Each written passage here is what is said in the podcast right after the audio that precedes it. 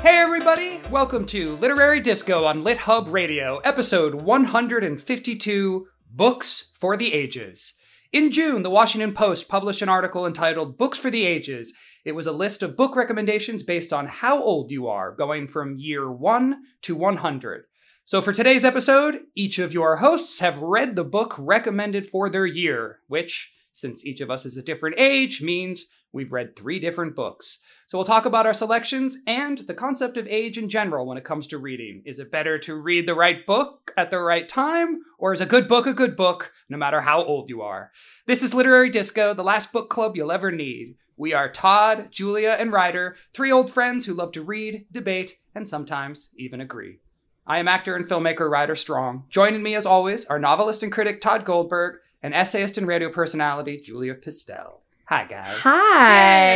Hey. And we're in unusual places today. Well, Ryder Yeah. is. Yeah, I am. Ryder Ryder is in a different state. He didn't realize he is like 20 minutes from Julia's home. If it was 20 minutes, I could have driven over there while we were setting up. This is but this is the problem with the west coast east coast divide right? Like i think from, from a west coast perspective you hear boston and you're like oh well that's that's got to be so far from other cities like hartford or new No. york or but of course the reality is everything's so smushed together you know? In california it's like todd and i are two hours away from each other. We're both considered like the same town essentially right. uh, but over here you can have completely different territories so yeah I, i'm sorry julia we should have we should have made a plan to get together That's okay. That just means you'll come back. That's Yeah. right. So Ryder's in Boston. What are you doing out there? Uh, one of these, yeah, fan expo convention. So meeting fans, signing autographs. Hopefully, some literary disco fans will will come up to me and tell me how much they love Julia. You know, Here's hoping. usual. it, nev- it never gets old hearing the fan love for Julia. No one ever comes up to me and is like, Todd, I really appreciate whatever it is you do. Todd, I we need to hear more from you. You need to talk up more. Don't let Julia interrupt you so much. if you know when when I get mail about literary disco, it's never like all three of you are such wonderful advocates for the written word. It's like, hey, fat ass, let Julia talk. Oh, Uh, well, you know, I have that mystique of not being famous. You guys are exposed and out there for everyone to see. So if Right, people got to yes. know me, they would quickly, quickly Tire turn- of your change voice. their tune. I uh, I've been going through a closet in my house. This is the exciting summer of Todd. I've been going through a closet of my house because I I have a book due in in a month. So I'm. I'm You need to be do cleaning at all times. So I need right? to do other stuff instead of that. And I found some photos of us when we were in grad school. Oh, and oh, in my mind, the three of us have not aged. I regret to inform you. We've aged. We have. Oh. Well, see, that's perfect because, like, my book, especially that I read for today's episode, is all about that. Like, all about the difference between 10 years ago and today. oh, and man. yeah, it really put it put me in a weird mindset. I've been I've been feeling super old. Well, super old. and so also, like, my weight has fluctuated wildly over the course of the last 12 Mhm. years. And I was like, am I as fat now as I was in that photo? And then there was the five years where I really felt great about my body when I had a metabolism. I wonder how I could get back to that. I try not to think about that. Oh, I just man. remember when we were in grad school, I lost my vegetarianism in the course of our. So I just remember correct. you giving me so much shit about a being a vegetarian. First, you gave me shit about that, and then when I started eating meat, you gave me so much shit about that. Yeah. And then, and then I can't remember it was like right about at the end of grad school that you you you you were like, uh, so I went to my doctor and uh, I I realized I can't just eat whatever I want in my life. And I was like, right, okay, Yeah. welcome to the club, buddy. And I haven't had red meat since then, in fact. That's right. Yeah. yeah. Meanwhile, I remember distinctly Ryder eating pasta with bison in it and being like, Oh. "Yes." That was that was the that was like the month that Ryder stopped uh, being a vegetarian, and he didn't just like listeners. He didn't just be like, "Oh, I'm gonna have a cheeseburger." It's like, do you have wild boar? Yeah. Yeah. I went I went, yeah, full. I was practically like paleo. It was all like, Yeah, yeah. I have to eat meat because I can now, and it's good for me. Protein. I just remember I was like, let's go get snacks, and I came back with beef jerky. And you were like, what are you doing? Yeah. I'm like, I think beef jerky's healthier than the two bags of chips you just bought, Todd. Yeah. But okay. Look, there's a lot of healthy stuff in orange number five. Oh, Oh, memories. man. So should we dive into these books? Um, Yes. so let's see. We're gonna very boldly admit our ages for this episode. Yes. Yes. So, uh, Julia, do you want to say how old you were and what the Washington Post recommended you read? Sure. I'm 36, recently 36. Happy and birthday. thank you so much.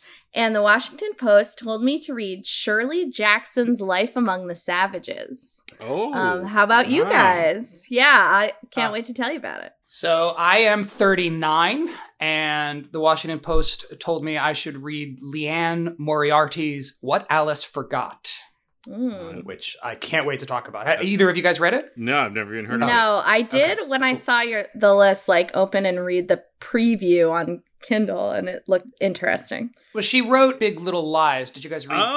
Oh, yeah, yeah, yeah. I have seen the show. I saw the first season of the show, but I haven't. Um, I never read it. So I saw the first season of the show, and then I read all the gossip about the second season of the show. Awesome. nice. All right, how Yeah, old are you, so- Todd? 25? I am I am 48 years old.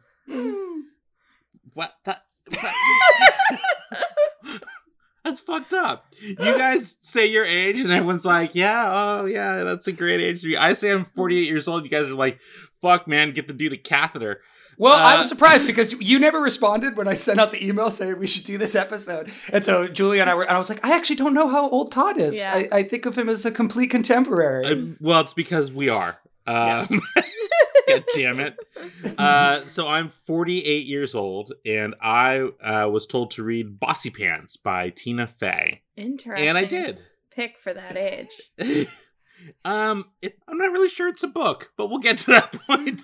Yeah, I this, mean- so this mm. Washington Post list was really interesting. I mean, obviously, if eh, when you're talking about year one and two, and Right. and I, I think I probably stumbled upon this while I was googling what books to get my four year old. You know, because I, I do that like every couple of weeks to find out new books to read to him at night. When you're talking about those like early books, it all kind of makes sense. But then when it gets up there, it's like self help books. I saw one of them for I think for like 49. It's like stretching. It's like a book on exercise. hey, you know what?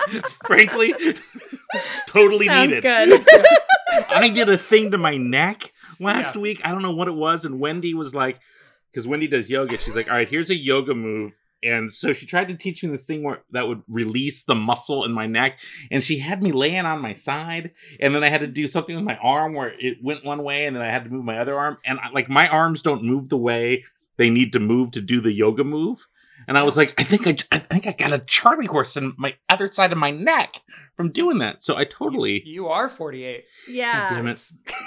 You're a It's a savant. You're acting like you're 49 and need the stretching book. well, the interesting thing though is if you go through it and look back at the books they suggest for different ages, like a lot of the books came out after the age that I was, after the age where I could have read them. Um, Right. Like they recommend, for instance, Perks of Being a Wallflower for age 14, and that book came out when I was, you know, 29 or something.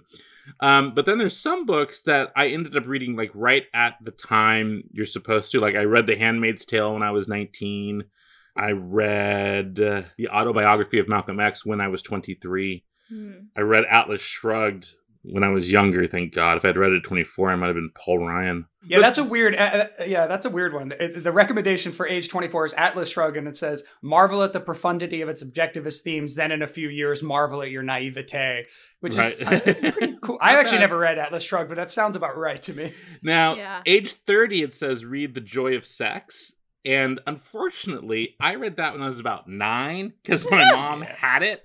And so I pulled it off the shelf. And I don't know if you guys ever had the awful experience of pulling out The Joy of Sex from your mom's uh, bookshelf and seeing the bookmarked pages with the drawings of people doing reverse cowboy with a fourth person. You're like, what Oh, the fuck is this? Jesus, mom.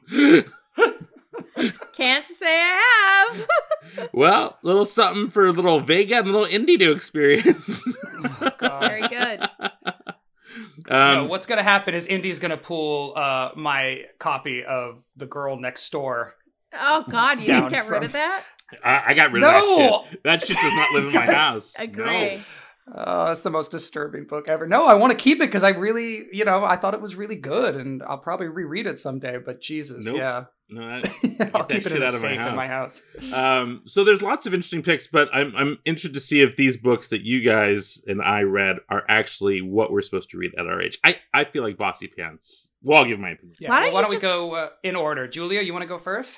Sure. So I was I had never heard of this book. So once again, Shirley Jackson's Life Among the Savages. If you're like Shirley Jackson, that sounds familiar, but remind me who that is, which was the experience of me telling everyone about this book. Um, she wrote The Lottery, um, the short story that everyone read in eighth grade. And she also wrote um, The Haunting of Hill House, which, Right. you know, spectacular Netflix special. Neither of you have read We Have Always Lived in the Castle. No. Oh man, that's a good book. Really good book. And they turned it into a movie that just came out. Um, I want to say two months ago. Okay, but she's known for sort of Horror. fairy tale reinvention, horror. Yeah. uh, just absolute like gruesome terrifying horror so this book was an absolute fucking delight okay so i i went deep on the internet on this um so shirley jackson was she was living in vermont. Her husband was a professor at bennington. He was like a super popular professor just like a writer about town. And but she was the major breadwinner of the house largely due to these women's pieces that she would write for women's magazines about being a mother and a wife and you know these like cute 50s housewife articles. Redbook magazine type things. right.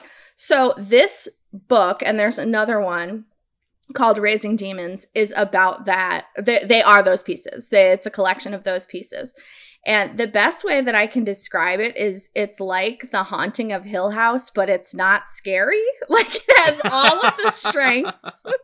um, uh, but it's so detailed and it's so funny. Um, and let me just see if I can find like a really good uh quote. Well, I'll I'll get back to that in a minute. But this was it was a fascinating read because I resisted this list, um, this age list, and I especially resisted that like the chunk in the mid to late 30s were all about parenting. Um, and I was like, well, that's so reductive. And then I read this and I was like, yes, like I want to read about moms. I want to read about these kids. I want to find this like intelligent humor in this. So, like, this absolutely did its job for me. I was so fucking into it.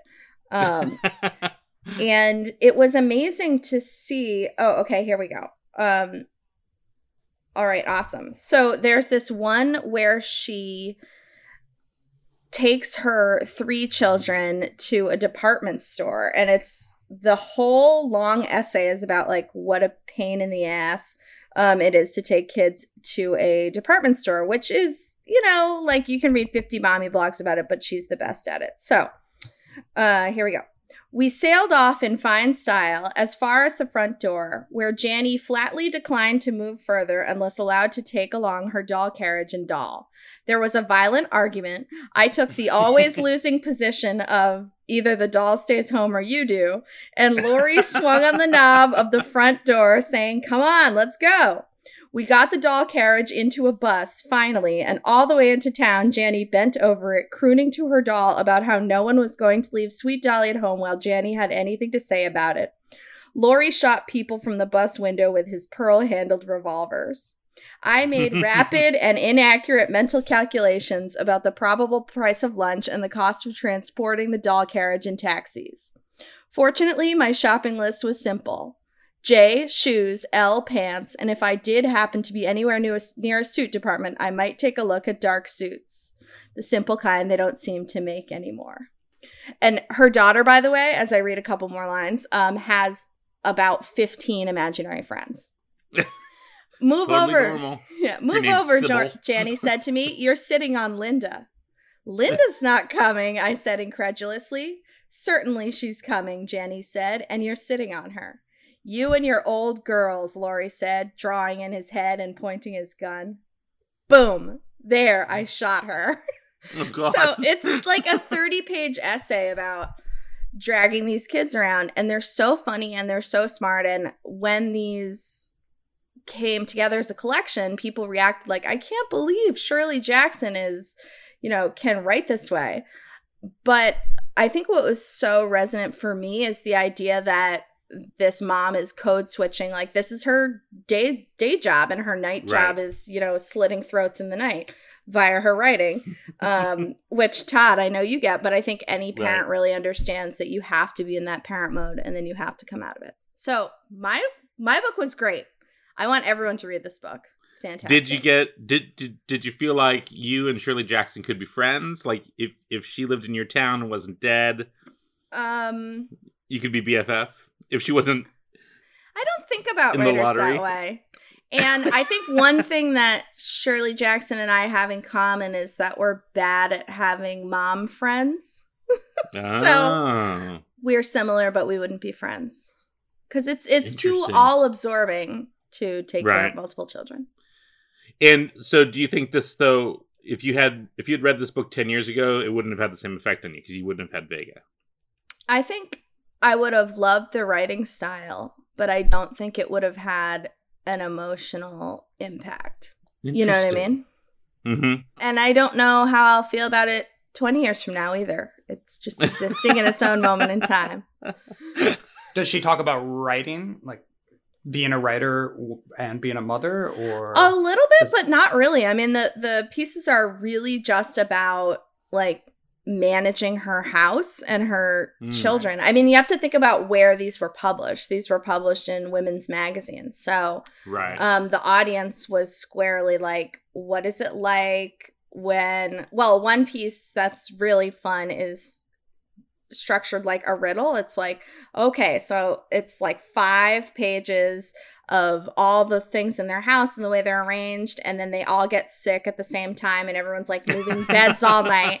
And at the at the like last line of the piece is, and they're all mo- switching beds switching pillows switching like glasses of juice and it goes on forever um and then the last line is just like the riddle is what happened to the blue blanket um and it's just it's so much fun so these pieces are fun like you have to imagine them Mm. being printed in a magazine in the 50s um right? so I don't know. It was just a nice experience to read to know that she was intellectual. This this is what was great about it for me as a mom currently right now.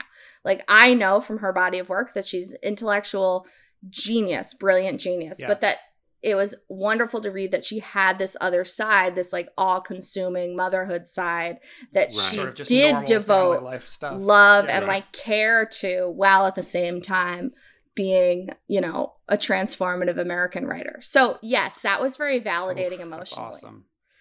you know Well, and you know, it isn't it sort of an unusual thing. Like we we sort of expect, like, okay, Stephen King writes horror or mystery or whatever, but you know, he also does write like frivolous, well, not frivolous, but like essays and and um, book reviews, and you know, he has a a Twitter presence that is Mhm. contrary to all the things that he writes about, and you know maybe this like this idea that writers only do this one thing. Of course shirley jackson could do anything. Yeah you know like she, she could write anything she wanted to write and she chose to write you know what she wrote.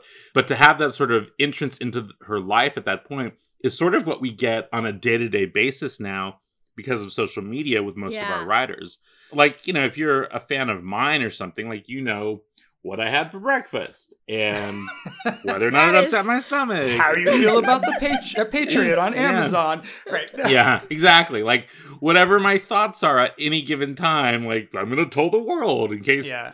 You know, here's what I'm listening to. But that wasn't readily available, obviously, in 1956 or whatever. So the, it is sort of a neat entry into how these authors and writers um, express that other side of themselves. But then, the, like the flip side is like. Do you want to know that about the Haunting of Hill House person? That she's just a normal human being, right?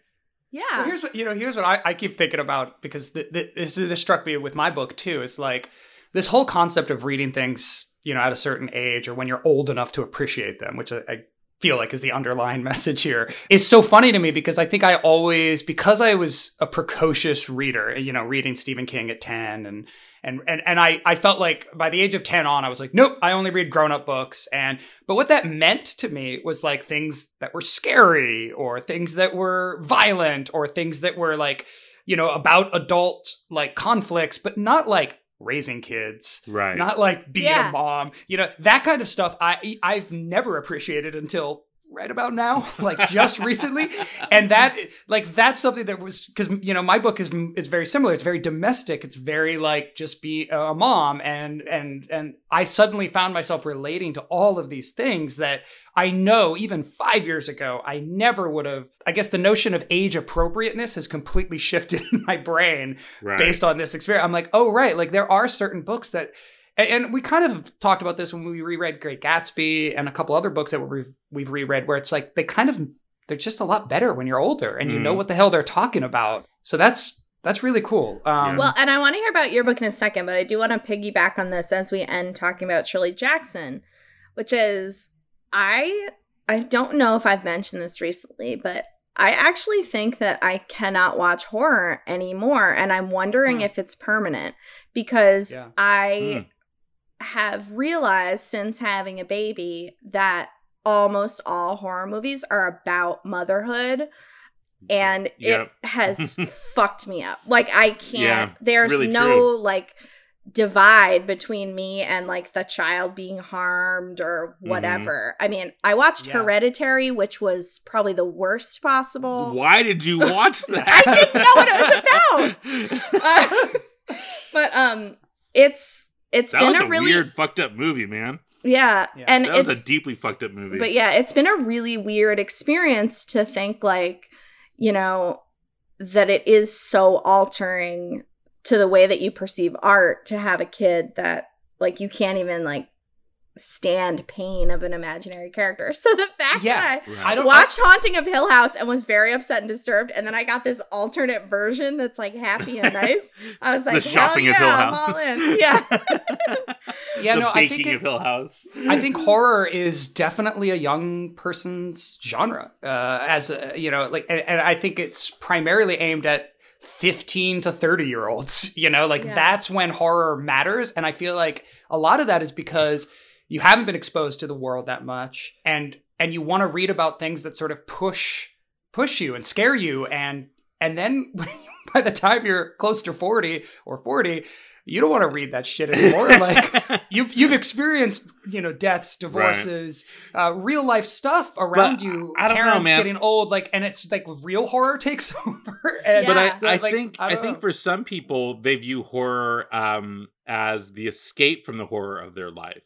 Right You know, when um, like I know a, a fair number of horror writers, and the fandom for horror writers does not seem to be fifteen year olds. The fandom for horror writers seems to be forty five year old white dudes. Hmm. you know, right i guess i was thinking more different movies actually Mm. Um, yeah, I- for horror I mean, movies, I, I target audience you. for horror movies is still teenagers Right. But I, early I 20s you know ag- agree with you, Ryder, because now I've known people who have died in accidents where they have fallen off something, or I know Mhm. people who have committed suicide, and like those things as plot devices. You know, Yeah. it now I'm just like no. No, Right. so so yeah, that's that's uh, my Shirley Jackson experience. Can, uh, speaking of horror and suicide for just one moment, can I just say one thing? I am Yeah. so bummed out by the suicide of uh, David Berman. We- I don't know if we've ever talked about his poetry on the show before. Um, he's the lead singer of the Silver Jews and a, a fantastic poem, uh, poet. He wrote the book Actual Air that came out in 1999. And uh, he killed himself just a, by the time this airs will be a, a couple weeks. But he was lead singer of the Silver Jews, and um, they were one of my favorite bands when I was a younger, uh, more impressionable man. And he just put out this new album called Purple Mountains.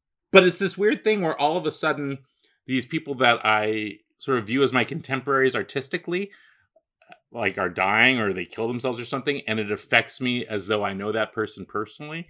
Yeah. Um, and that is different than I felt like when heroes of mine died when I was 16, 17, 18 years old.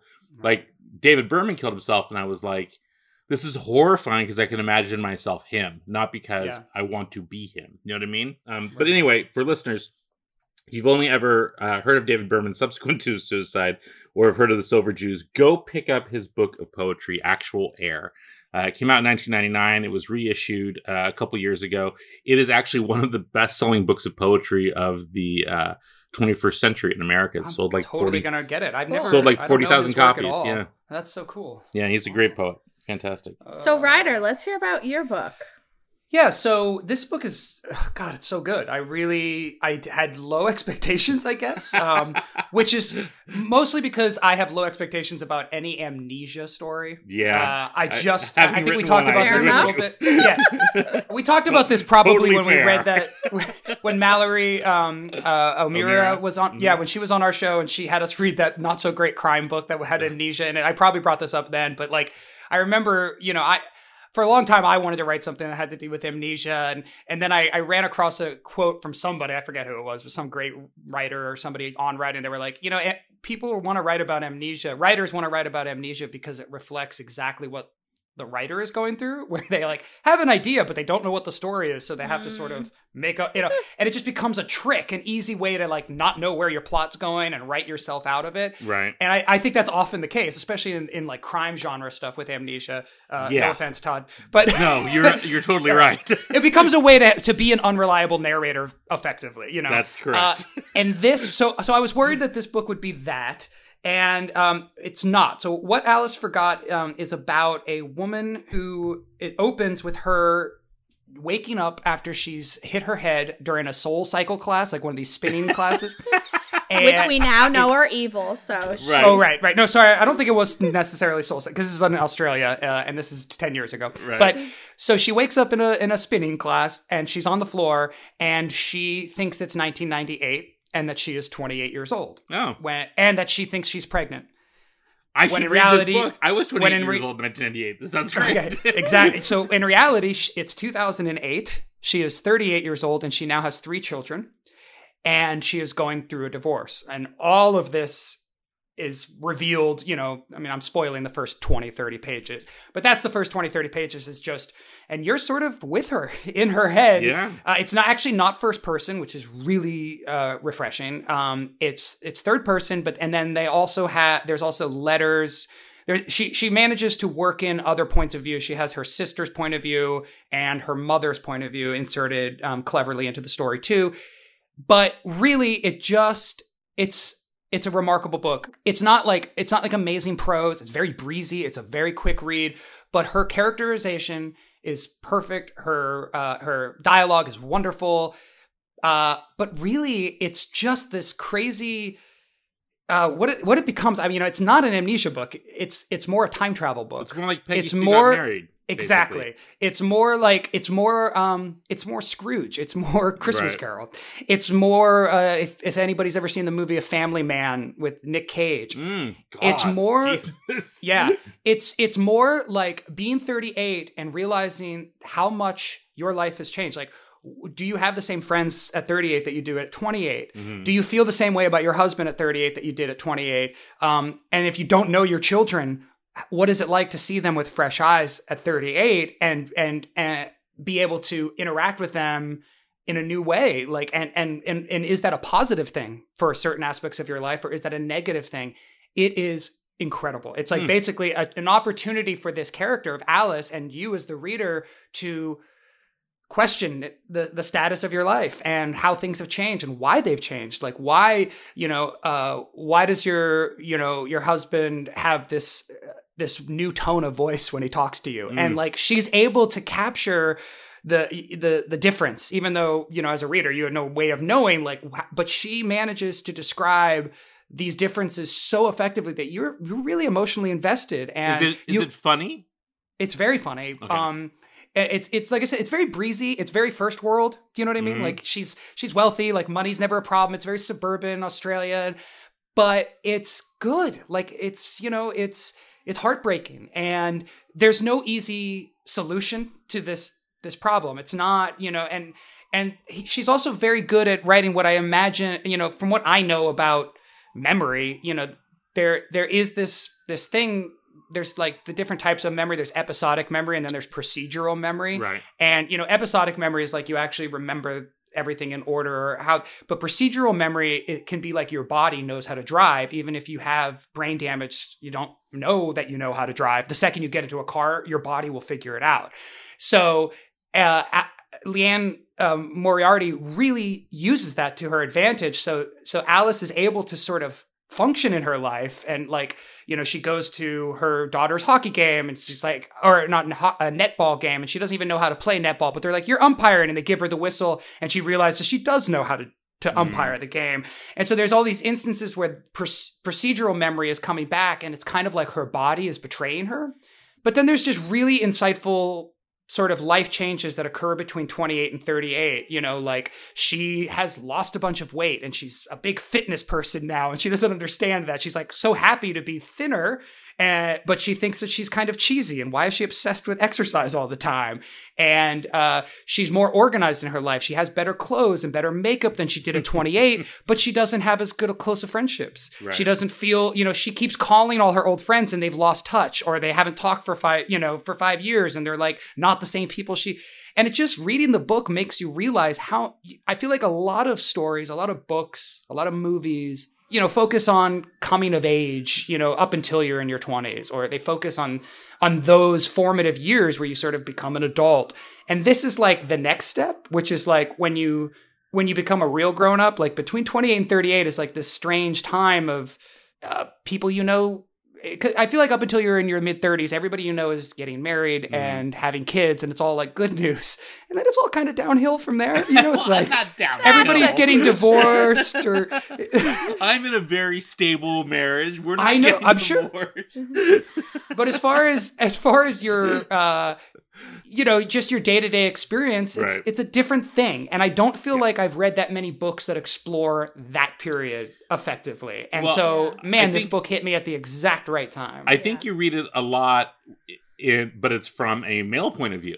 You know yeah. it's a lot of of 35 year old men wondering where they fit into the world. And in fact in the washington post um, list the book to read right before what alice forgot is the sports writer by Richard Ford, which is about a guy who's 38 years old, entering the middle period of his life and struck with, you know, unbreakable ennui about where right. he is and, you know, his kids just died and wow. his short story collection failed. Like it's just like literal first world problems. Right. And then sort of midlife crisis. Exactly. Right. So you see that a ton in um in books about middle-aged white dudes. That's true actually. I didn't yeah. think about that. Um yeah, this book is. I mean, I haven't read the sports writer, so uh, but this book is really. It felt very fresh. Mm-hmm. It felt, um, even though it's ten years old, which is also funny. Like she she doesn't do too much of the like cultural shifts, but it is there. Like if you don't remember anything since 1998, you don't know what a text message is. Right. You still wonder if Hillary and, and Bill Clinton survived the you know the, the cheating. It's so there's a couple of those cultural, but she doesn't do too much of that, which I'm glad. When it started to you know when I, when it's when those started creeping in, I was like, oh god, is this just going to become you know Back to the Future? Right. Like you know look look at this reference from 2006 that Alice doesn't remember. Like no, like she pushes all that. It's all very personal. It's all about that emotional basically like you know even the way alice talks to everybody around her they're surprised by how young she sounds mm-hmm. and how how positive and optimistic she is yeah. and so alice has to confront the fact that 38 year old her is beaten down by life in so many ways and um, you know in, in in her relationship with her husband it's and her kids they've all fallen into these patterns of communication that have just they're just patterns, you know, for right. better or worse, they're the way that people talk and the way you build 10 years of history with somebody. And when that vanishes and you're able to look at, you know, in this case, she looks at her her her 10 year old daughter and she's able to say, Oh my God, you're so good at this thing. And her daughter hasn't heard her mom say that to her for years, you know, because right. they've just gotten into patterns. So so yeah, it becomes this like Christmas carol, ghosts of futures past moments that are really beautiful. And um I was t- I was totally affected, and I, I I I really recommend it for anybody anybody over thirty out there. If if you're not over thirty listening, maybe wait. But uh, I really loved this book. I, I'm totally on board. And, um, you know, she's not like a, a gene, like I said, like the prose is not like anything special. She, but man, she organizes the plot perfectly. Um, and the characters are totally three dimensional. Uh, so yeah, I, I really, I, am going to have to read more of her stuff. I, I guess I sort of, I don't know, I, because of Big Little Lies, I was like, oh, it'll be kind of soapy and like, Big Yeah. Little Lies. it's not. The, the first season of Big Little Lies was fucking great. I loved it. I haven't watched the second season though. But I imagine the book is probably even better than the series. Now that I've Yeah. read her her writing, I'm like, oh, she she knows characters and she Mhm. knows, you know, the, the, these women are f- very three dimensional, and um, yeah, it is very women centric. Like it's mostly about you know her and her friends and and her daughters. And, but man, it's it's really good. So how do you on that note, I'm curious. Like I feel like she's marketed as like a women's writer, chick lit. Like yeah, yeah. do you feel on any level like you may have been missing out on some because there's a lot of amazing Yeah. amazing literature written by women that's just marketed you know Yes. in this like Mhm. chicky area and all it takes for me is like a font and a cover and i'm just like eh no which is horrible Right. and i've changed i've Yeah. changed but like that is like amazing to hear that you didn't even realize that maybe you hadn't read a story like this before and you loved it No, I loved it. And yeah, you're right. Like, I, I mean, the way that this book looks, you know, I can show you guys the cover. It's very like uh romantic comedy whimsical, you know, Yeah. like it's this sort of and it's I guess to a certain extent it is, but on on the other hand, I don't know why this isn't taken as seriously as like a Franzen novel or you know, like it could just as easily be marketed as such, and um, and it's not. Uh, it's it still has the reader's guide in the back, Mhm. you know, for the book club. It's a very it's a very much a book club book, and that's sort of how it's marketed, which. I think, as we've talked about before, book clubs are usually women centric, right? Right. Like the Big Little Lies, obviously, was has been marketed that way. But I, I thought this book was great. I gotta read it. Yeah. very because excited. I love Peggy Sue got married, which is a little bit different, but I basically I like anything with time travel in it. Me too. I'm just gonna be honest me with you. I like anything with time Yeah, travel. and that's what was so cool about this is that it sneaked up on me. You know, I did Right. not expect it to be a time travel book, and then I was like, "Oh, this is she's just totally a time traveler." She and, and it's also like she's coming to the future, Right. but she's also going back to the past for all the other characters. So from the other characters' perspectives, they're having to reevaluate their lives by how Alice is seeing them. Right. And so it's like it's like a, it's time travel in both directions. Um, That's and it's really- really it's that's- really smart. That's complicated narrative work that she had to do to write Yes. that. That I, yeah. Yeah. I can't wait to read that. That sounds awesome. all right, so let's talk Bossypants, Todd. yeah, so on the other end of the literary spectrum, uh, we have Bossypants by Tina Fey, which I read. Um, what the Washington Post says is You're juggling a lot. You've earned a good laugh from a celebrity who doesn't pretend to be picture perfect. To which I thought, I already know Ryder Strong. I don't need to read this book.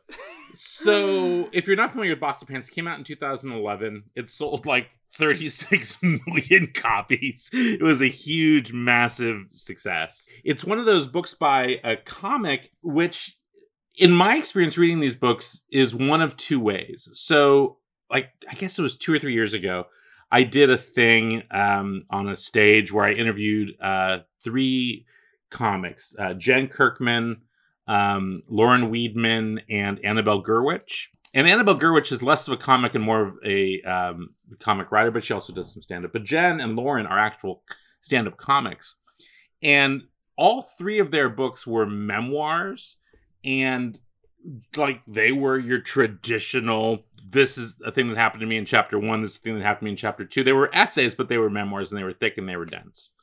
Um, and they were funny. Um, Lauren Weedman's was funny, even though terrible things were happening. And then Jen Kirkman's was actually pretty serious. I mean, it was about like you know why she didn't want to get married or have kids, and you know the the role of the of a woman in comedy and, and all this other stuff. Um, and touched on a lot of particularly weighty issues, but it was also just funny because she's she's funny. And then Annabelle Gurwitch is sort of of the Nora Ephron school of comedy. But so there, there's like that was sort of in my mind, like, oh, this is going to be like that.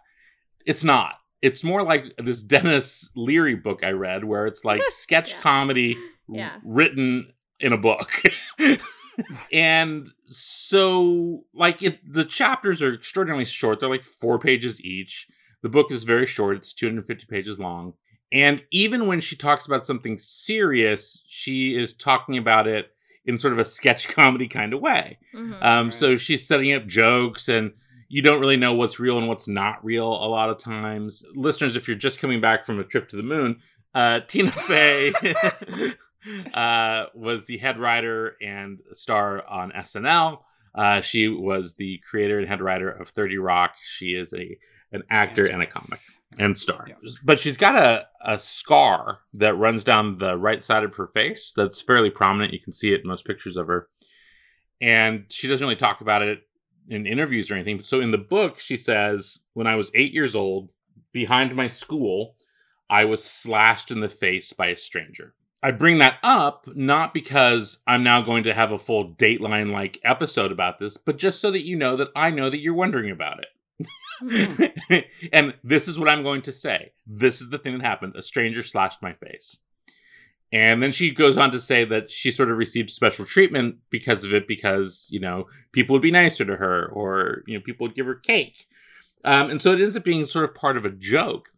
If if this were like a normal memoir memoir, like I'd get a I'd get 300 pages about the search for the slasher Sure. or whatever. you Right. know? and so I really had to sort of temper my um my expectations when I was reading it. It's it's very funny, and Tina Fey is a naturally very funny writer. And so I was just sort of reading it as as kind of entertainment, and then a weird thing kind of happens subsequent to her success. So the first 150 pages or so is basically leading up to her success as a comic. Um, and so like, you know, it's bad dates with gay guys, things like that, you know, all, Right. all very amusing things and awful, you know, terrible things that happened to her when she was young. Wacky misadventures. Right. Yeah. Exactly. And then when she gets on staff at SNL and then gets her own TV show, then it becomes sort of a different book. And that's where the Bossypants part comes from, which is like, okay, here I am, a creative person who is achieving my dreams, and now I'm also in charge. And what is that like? And how do I manage people? What do I do? And I was like, oh my God, this is a thing that I think about all the time. Sure, sure. So, for those of you who don't know, uh, so in addition to writing books and being the star of this podcast, um, I also The star. The star. uh, Noted. um, I also uh, am the director of a uh, one of the largest graduate schools in creative writing in the country, and so I've got like twenty people who work for me, faculty who work for me, and then I have all these students that I'm in charge of, and my sort of leadership mantra with creative people has always been I'm going to hire the best people and then get out of their way. And Yeah. trust them to do good things and let them solve their own problems. And I'll be there for them when they need the help, but I'm going to let great people do great work and I'm not going to get in the way with it. I'm not going to micromanage anyone. And that's been sort of a successful management philosophy for me for the last, you know, 10 years or whatever. And it's basically exactly what Tina Fey says. She's like, I'm going to hire the the most creative, interesting people, people that I trust and that I like. I'm going to put them in jobs and put them in a position to succeed. And if they need my help, I'm there for them, but I'm not going to micromanage. And I was like, oh my God, Tina Fey and I, pretty much the same person. That's awesome. Um, and then you know she goes into the background of creating Thirty Rock, and um, I'm in the middle of doing something on the TV show right now, and I'm like, oh wow, like this is sort of very helpful information.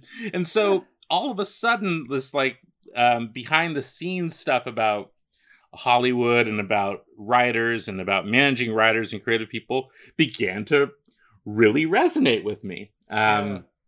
And so I was like, how old is Tina Fey? And it turns out Tina Fey is 48 years old. She is my exact age, and therefore all these things are happening to her at all the exact times are happening to me. So I actually like as a as kind of like a management book, it- Yeah. but but also as a creativity book. So you know she she talks a lot about the creation of Thirty Rock and how you know what her vision had to change for you know a variety of different reasons but also like what it means to create a thing that belongs to you versus working in someone else's universe you know Mhm. and the weight of that um and how she essentially uh, is most uh, anxious and scared and worried during moments of success, but moments of failure she anticipates, so it's not a big deal. Yeah. And I was like, oh my god, Wow. That is strangely accurate. You know what's funny about this, Todd, is I feel like I don't know. It, there, there, there is a certain this Bossypants fits a certain type of book that is so popular. Mhm. You know, this like memoir, Mhm.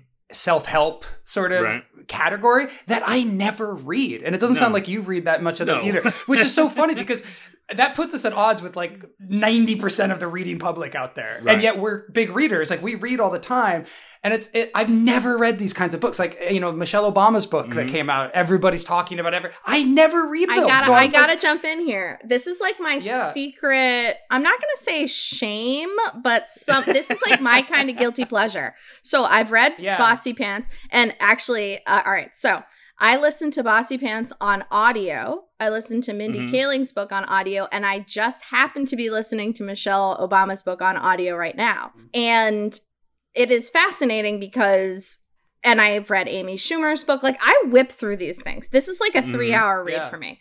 Um, Yeah, if I'm reading it on fast. paper. Actually, Amy Schumer's book, I'm just remembering, I like read just in a Barnes and Noble one day drinking coffee. I read the whole thing. And I was like, okay, and there you go. Um, you stole the money from Schumer. so it's funny because I feel like the way to experience them on a certain level is to hear this celebrity reading them because with Tina Fey you're absolutely right like this is sketch or stand up and so Mhm. she's delivering the end of each paragraph like the end of a joke and I can't imagine reading that on paper. But with Michelle Obama's book I oh man I can't wait to talk about this because I've been listening to it for like 20 hours so far.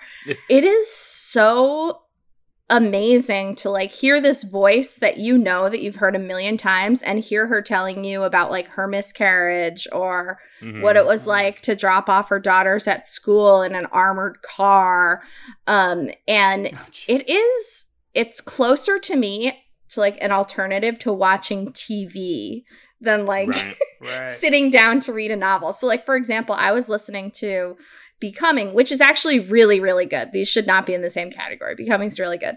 Um, but I was listening to it while like cleaning my house. Um, and I think for people who want to read more and are interested in celebrity culture or just like curious about what it's like to be a comedian or a celebrity, like give it a shot. Like Mhm. this is a good way to experience this. the And Tina Fey book, I know why you liked it a lot, though, is there's a huge chapter, well, not Yeah. huge, it's like seven pages long, about the philosophy of improv comedy. yeah, But, and then she also is applying the philosophy of improv comedy to her life.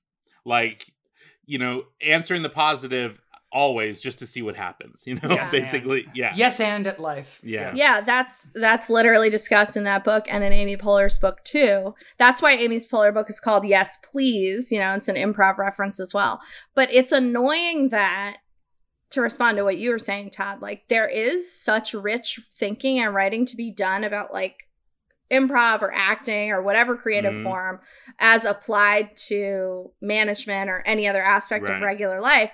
But it's only if you become a super celebrity that you get to have that as like two chapters of your book where really like there is room and there should be more nonfiction writing about art forms as life philosophies Well, and so here's my secret uh, truth, which is that I read books like this one that I'm holding up in front of you guys called Quarterback Inside the Most Important Position in Professional Sports. Oh my god. where like I will do like I'll read a book just about like playing tackle. Like Michael Lewis has that great book, The Blind Side, that became the bad Sandra Bullock movie. But it's about like this the the job of creating this person who protects the most important person in sports. And so I will I will gobble up these sports books about a famous manager or a quarterback or you know whatever and or I'll watch the 30 for 30 documentaries on ESPN or whatever they might be. And I think that's like my that might be the closest I get to a self-help book because I read a lot of these like biographies of athletes or you know these deep dive Michael Lewis type books into you know the minutia of of professional sports. But I think people Which read these celebrity books to like I think the drive to read them is a curiosity of what it's like to be a celebrity or uh, in the case of comedy like how do I get there? How do I trace these people's exact path? You know, like I know dozens, probably hundreds of people who have read Tina Fey's book for that reason. And that's interesting. Like, I wonder if she feels the weight of this responsibility. Like, I think she and others do Mm. feel like I have to like project the hard work that I did and the Right. humility it took me to get there because other people will comedians are crazy. They will try to do exactly what their idols did. Well, the the thing too about Bossypants is that it's it's a it's also a, a book about feminism. You know, it's a book Yeah. about Yeah. feminism in comedy, um, but it's done in such a light way that you don't necessarily know it until it's happening. Uh, but there's a point in the book where um, Amy Poehler has been hired on SNL too, and uh, Amy Poehler does some joke, and um, Jimmy Fallon. Well, this is not on film, obviously. They're they're you know just backstage or whatever. Jimmy Fallon says that's not cute. I don't like that. And Amy Poehler says, "I don't give a fuck if you like it." Yeah. Yeah. and I was like, "Oh shit, right." And and then you realize, like, right, like for a thousand years on SNL specifically, there was no breakout female stars forever. You know, it was the Chevy Chases, um, it was the uh, Bill Murray's, it was the John Yeah. Belushi's, and there was Gilda Radner, but she was never a big star. Laraine Newman, never a big star. Jane Curtin, never a big star. But then that's the wave that came through in the 2000s of the Amy Poehlers and the Tina Feys, you know, or um, uh, what's her name, Maya Rudolph. Um, you know, all of a sudden there's these big stars that have come out of it, and it was this new. I don't give a fuck. I don't. I'm not trying to appease the male star of the show. I'm doing my own shit, and I was like, oh wow, like that is actually empowering um, to Mhm. see that. But then the next page is like about farting, you know, and so Well, that's it's the like push and pull is like yeah, and again, this is my world. So, you know, it is empowering and they're amazing. And I particularly love Amy Poehler. hmm But in the comedy world, there is this annoying quality to a lot of this writing or stories where it's like you're always in service to your comedy career and you never kind of like drop your bit and you're Right. very loyal to this idea that you have to like pay your dues and you know you earned it and this like weird kind of feeling of like yeah, there's misogynists all around, but you know, you got to fight for it. You got to be like the cool girl. So there's mm-hmm. always that like Right. push and pull in female comedy mem- memoirs of like, I'm a feminist, but I'm also still funny. Like, I'm not going to look too weak.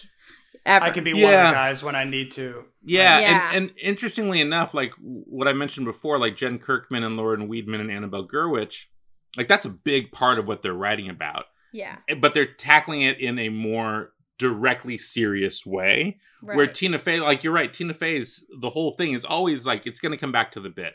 You're Yeah. never going to end a chapter feeling like, oh, I feel sad, or you know, it's always like, okay, and now it's a commercial. You know, I think that's that's entirely calculated. I think Yeah. that's her knowing that even though people want to address these subjects, they still want to be entertained by their books. Yeah. You Oh, know, for and she's just a savvy sure. writer. She's just she Yeah. made the I think she made the smartest choice, which is like keep it light, keep it funny, keep the self help to a minimum. You know, so it's like Mhm. sort of seeping through anecdotes.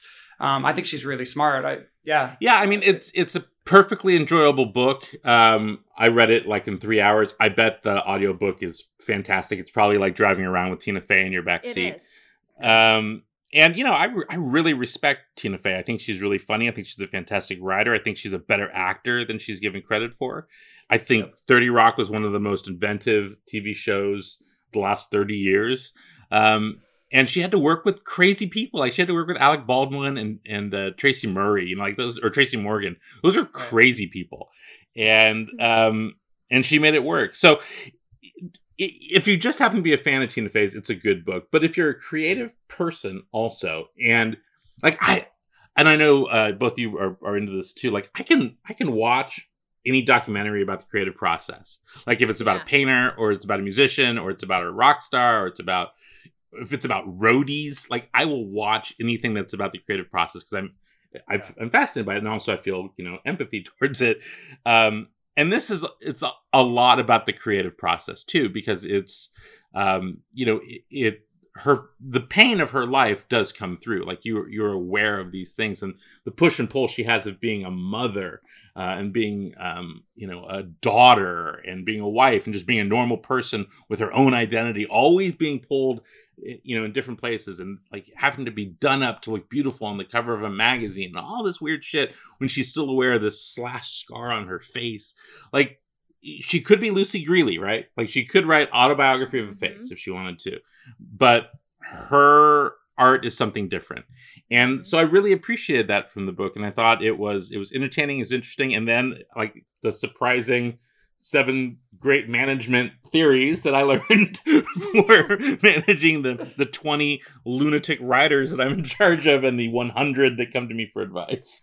Um, so it turns out it was the right book for 48 years old, at least for me. Wow, so this list really kind of nailed us. Yeah, yeah I thought this list, all when right. you sent it out, I was like, this is stupid. And then, are we all wrong?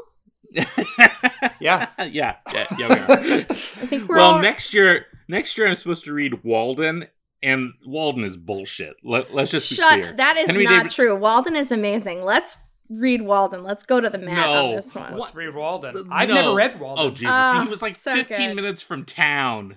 He's like, come on, Thoreau's right. a fucking. Well, fraud. now it's decided. Walden's our next book, guys. What? Oh, hold on. Now, what? What are you supposed to read at forty, Ryder? Let's see here. Um, He's supposed see. to read the diving bell and the butterfly for maximum depression. Oh my god! Yes. I'm supposed not to read. Me, I, I didn't really love that movie. So, I'm supposed to read Life the Joy Luck Club, which I've already read three times and I love.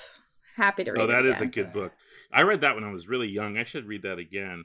Yeah. I'm gonna um, go back a year and read the Sports Writer uh, because it sounds like that's the the male version of what Alice forgot midlife crisis. Regress. So no, no, it's completely really? different. okay. you don't need to read it. really?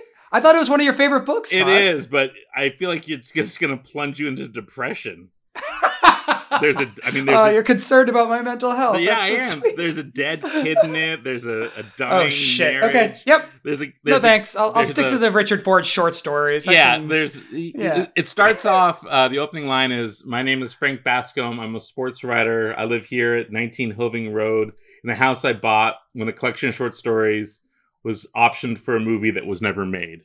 I am like, well, Great. that's a little close oh. to home. Well, Todd, in two years, I guess you're going to read Fifty Shades of Grey and be like, wow, this is right for me. Yeah. I'm looking... Oh, that's on there? Why? Yeah, for age 50. Why? Spice things Weird. up. Yeah. Uh. Well, we own it. I think Wendy read it. Um, what? What? Do, so let's see. I'm supposed to. I'm a man, so I should live to at least 80, right? 78, 80. Is that? What do I read on? there. What do I read on my last days? Let's see here. Hold on. Like I'm going to be laying in bed reading this book and be like, I can die now. Um, okay, 70, 77, you should read Gilead by Marilynne Robinson. That gets you in, in touch with God before you meet him.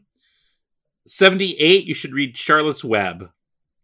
Hmm. Go back wow. to childhood. You'll live a little longer, Ryder, because you're healthy and you have good good genes. Um, so you'll go to like 88, I guess. Let's see here. Let's see what you should read when you're. I 88. like that. Eighty-seven is King Lear. Oh yes, that's a pretty good one. Yeah, like, I, I, I, do like the idea to be in bed reading King Lear and shuddering into you your know, death. You know what's interesting? I had a teacher when I was a teenager. I had a, a teacher who was who was teaching me Macbeth, and um, and he said, uh, you know, there are still four. He said there are still about four or five Shakespeare plays that I haven't read yet because I want to save some so I can keep mm-hmm. reading throughout my life. I always have new Shakespeare, and that stuck with me. There's still Shakespeare plays I haven't mm-hmm. read that I'm like waiting, and um, I felt the same way about um, Toni Morrison. Uh, you know, when oh, she died yeah. last week, which was so devastating. I was actually, I, I was, I, it made me happy to think, oh, I still have like four of her books to read. Right. You know, there's yeah. still, even though I, I feel like I've read everything, it was like, oh, no, no. And I kind of, at first, my first impulse was like, rush out and read them. I was like, no, like let's let's always have a Toni Morrison book to look forward to, like in the next right. decade. Um, and I think that you know, so it's interesting. Like now, I feel, especially after confronting this list, like there's a, there's a reason to like save some things and and and others that you should rush out and read right now based on how old you are. Like it's kind of a cool way to think about reading and and to planning your reading life. Um, as opposed to just you know chasing the trends of whatever everybody else is reading at the moment. Well, I, I imagine Julia will live very long because the Pistells are old stock, right? Like, wasn't yeah. your grandmother like 200 years old when she died? My grandmother's still alive. She's Your great-grandmother? Six.